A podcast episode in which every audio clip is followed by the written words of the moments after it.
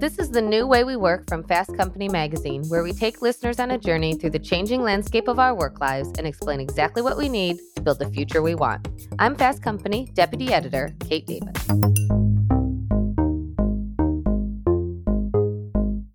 This is a big year of professional anniversaries for me. 2023 marks 20 years since I graduated college, 10 years since I started working at Fast Company, and 5 years of hosting this podcast.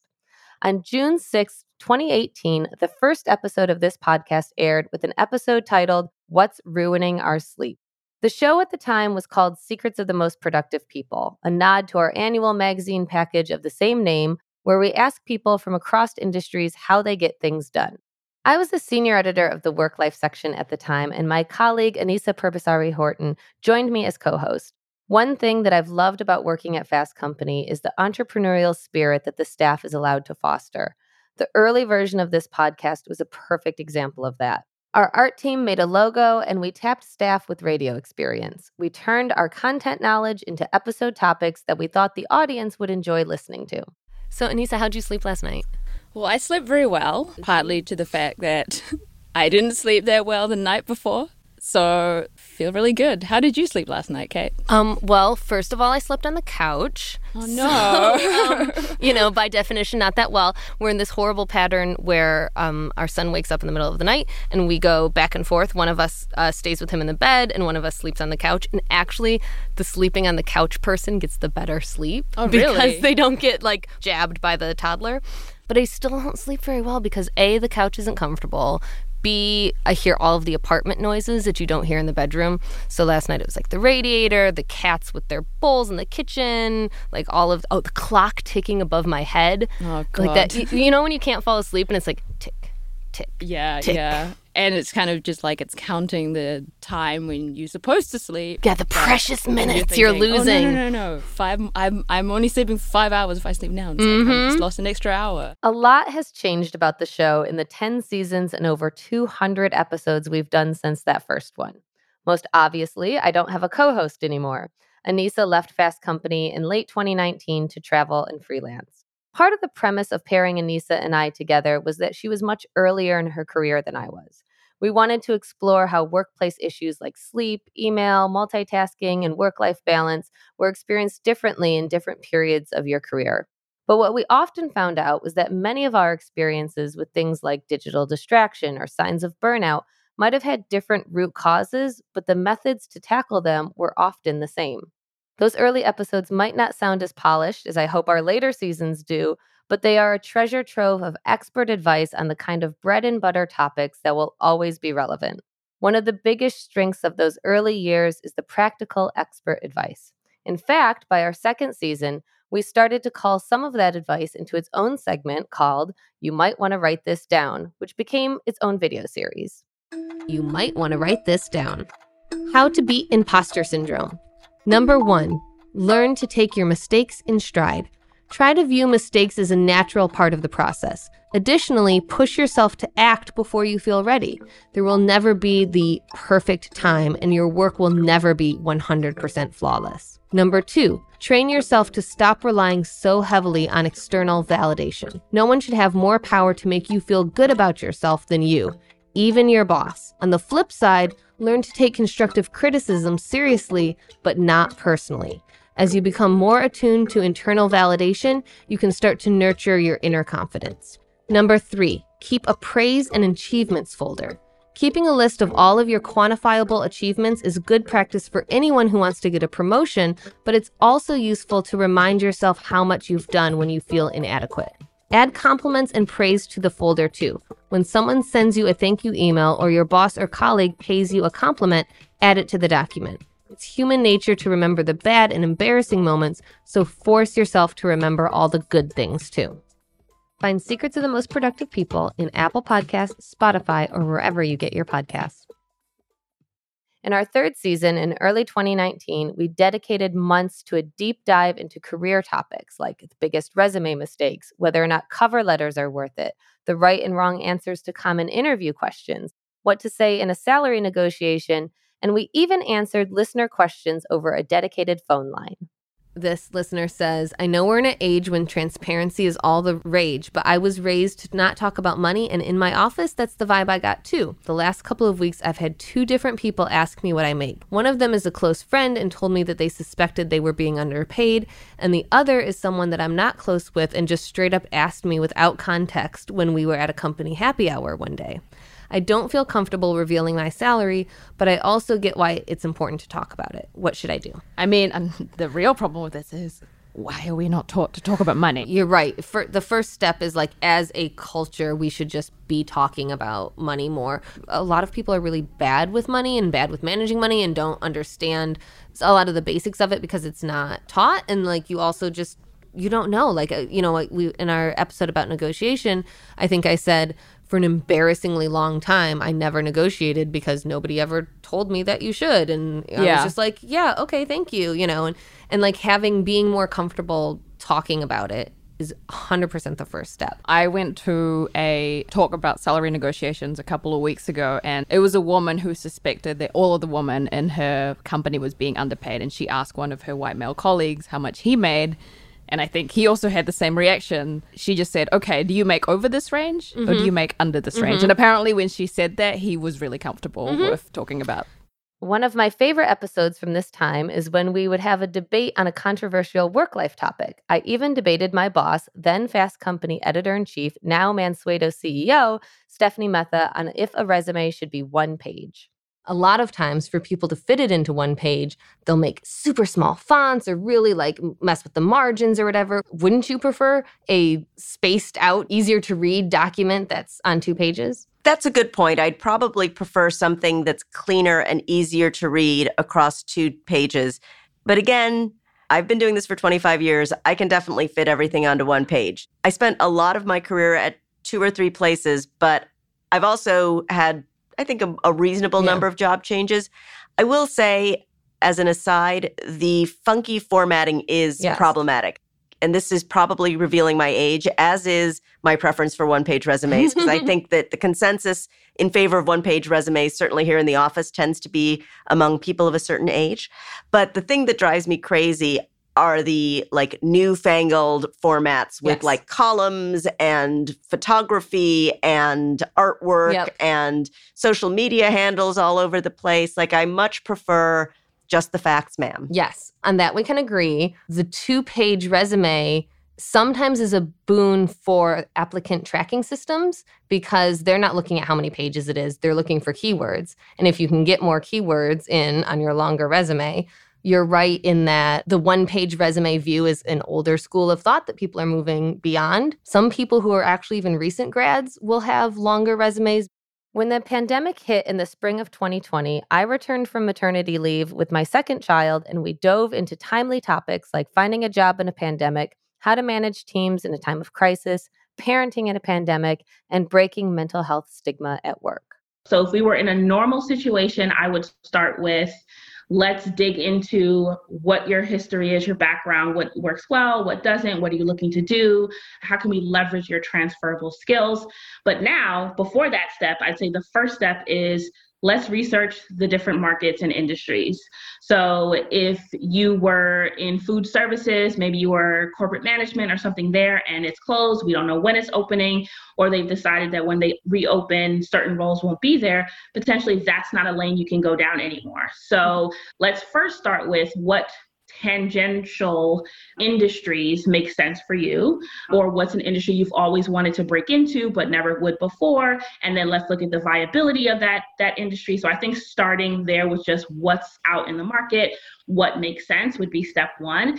Then you can overlay transferable skills, interests, things like that, and see how you can do things. I think a misconception people have is that if I'm on a path doing a specific thing in a specific industry, then I have to continue that. In the fall of 2020, we started our 5th season with a 4-part mini-series called Reinventing Education, where we looked at how families, teachers, the government, businesses, and school healthcare workers were preparing to reopen schools and grappling with the effects of prolonged closures and the ripple effects it had on all aspects of life, work, and the economy. This was supposed to be the first year that Cesar spent all day in school, and he was preparing to go back to work. He'd been sending out his resumes, and he was excited about it. And obviously, that's all been put on hold now with this added layer of responsibility. Look, I only have one child, and this is a child that has autism. So I don't know what other parents are doing. Mm-hmm. But for us, we were already doing 5 things, and now we have to do 5 more. Mm-hmm.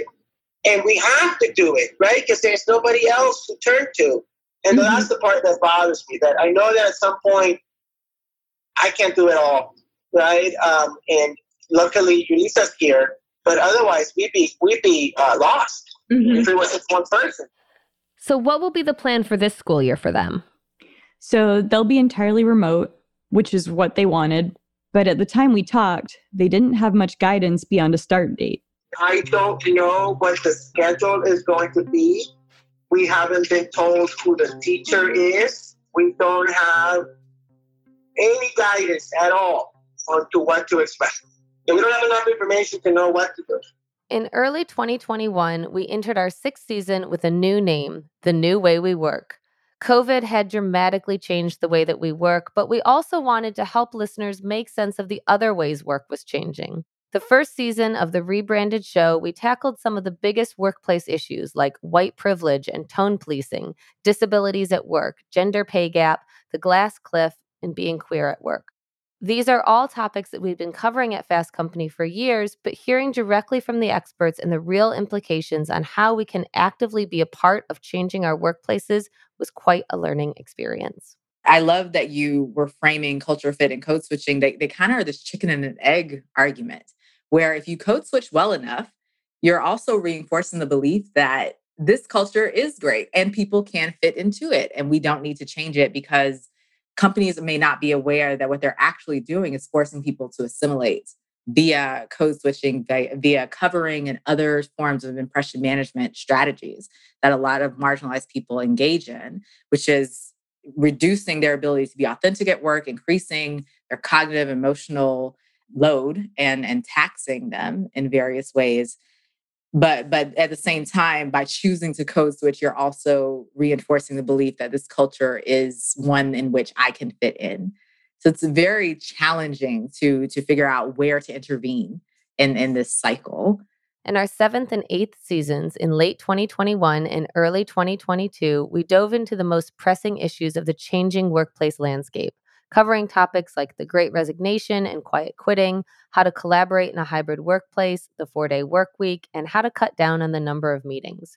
We also looked into the future of work to understand the rise in the labor movement, why more people are freelancing, what portable benefits would look like, and what makes work meaningful. You sacrifice, especially I think in media and creative industries, like you sacrifice for this role and you don't need those protections of, you don't need the paid time off and all of those like guaranteed, sort of things because you're lucky to have this prestigious job, right? I think people have just kind of woken up to the fact that, yeah, you can eat prestige. Your landlord doesn't accept cool points or kombucha. When I was working at Vice, I remember one of the tipping points that really helped us push our organizing forward was 2 weeks after we started having these conversations, one of the founders bought a $23 million mansion that was used in the Entourage show. And some of us were making $30,000 a year living in Brooklyn. The material realities of working for a cool place or having an interesting or fun job, like just because you're not working in a coal mine, folks that work in coal mines are probably getting paid better than people that work in the New Yorker. And they've had unions since 1890. Yeah. When you say kombucha, it's funny because that just makes me think of like all of the tech companies of this is, maybe 5-10+ years ago where it was like, look, we have ping pong tables and cold brew on tap and like all of that. And it's like, and we've written about this, extensively at Fast Company, like that's not what matters to people. Like what matters to people are the basics that matter to everybody. Finally, in the fall of 2022, we opened our 9th season with the 4-part Ambition Diaries miniseries. The project was one that I had envisioned for years, and I'm so proud of how it came together. In collaboration with the journalism nonprofit, the Economic Hardship Reporting Project, we set out to find what it's really like to be a woman working in the U.S. right now and how things had changed over previous generations. We sent 7 reporters from across the country to speak to 14 mothers and daughters about issues like unpaid labor, discrimination, pay gap, career advancement, work-life balance, and how the pandemic has changed our relationship to work. The project aired over 4 weeks and won this show a nomination for Best Business Podcast from the Podcast Academy. Before it was called Human Resources, it used to be called Personnel. My boss, who was the director of HR, thought that the secretary that worked for general counsel was very attractive. And one day she came in a, I guess it was like a dress that was very form-fitting. So again, this is the director of personnel, and he's calling her name and he's laying dollars down on the floor as he's backing up towards his office. Towards the end of my time there, we had some pregnant women. Man, the comments, especially those in leadership, that of maternity leave being a vacation, or when we had to extend a reasonable accommodation for a pregnant woman, well, we might as well fire her. We're just giving away money for free. What's the point of this? I even had several women who were scared to announce their pregnancies. That was very, very common. As I grew through the ranks, I remember when I got promoted to director, the very first thing that they called it, executive coaching. He got feedback about me from my peers as well as the people under me.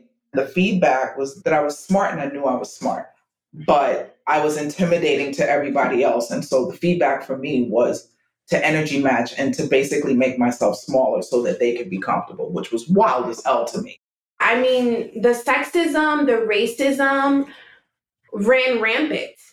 I think it still does. And because we're brought up in this culture of climb the ladder, do what you got to do. Yeah. Oftentimes you have that nervous chuckle, that uncomfortable chuckle, or you turn the other cheek and you learn to stay silent, because the few times that you do say something, you're the troublemaker. On one hand, it's hard to believe that we've made so many episodes of the show, but on the other, we are just starting to scratch the surface. It's long been said that work is one of the biggest parts of our lives, that we spend 1/3 of our lives at work, even though that line has blurred in the last few years. But for me, the topics that we cover on this show expand well beyond work. I've long said that Fast Company's work-life content is relevant for anyone with a job, but I'd go so far to say that the topics that we cover on the new way we work are crucial for anyone who wants to understand how the world is changing and anyone who wants to make things better. Thank you so much for listening, and I hope you'll join me for the next 5 years and beyond as we continue on this journey through the changing landscape of our work lives.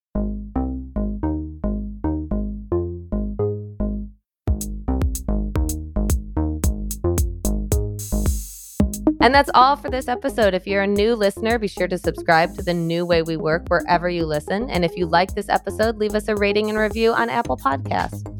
And we want to hear from you. Work is changing every day. What's the most pressing issue on your mind? Email us at podcast@fastcompany.com or tweet us with the hashtag The New Way We Work.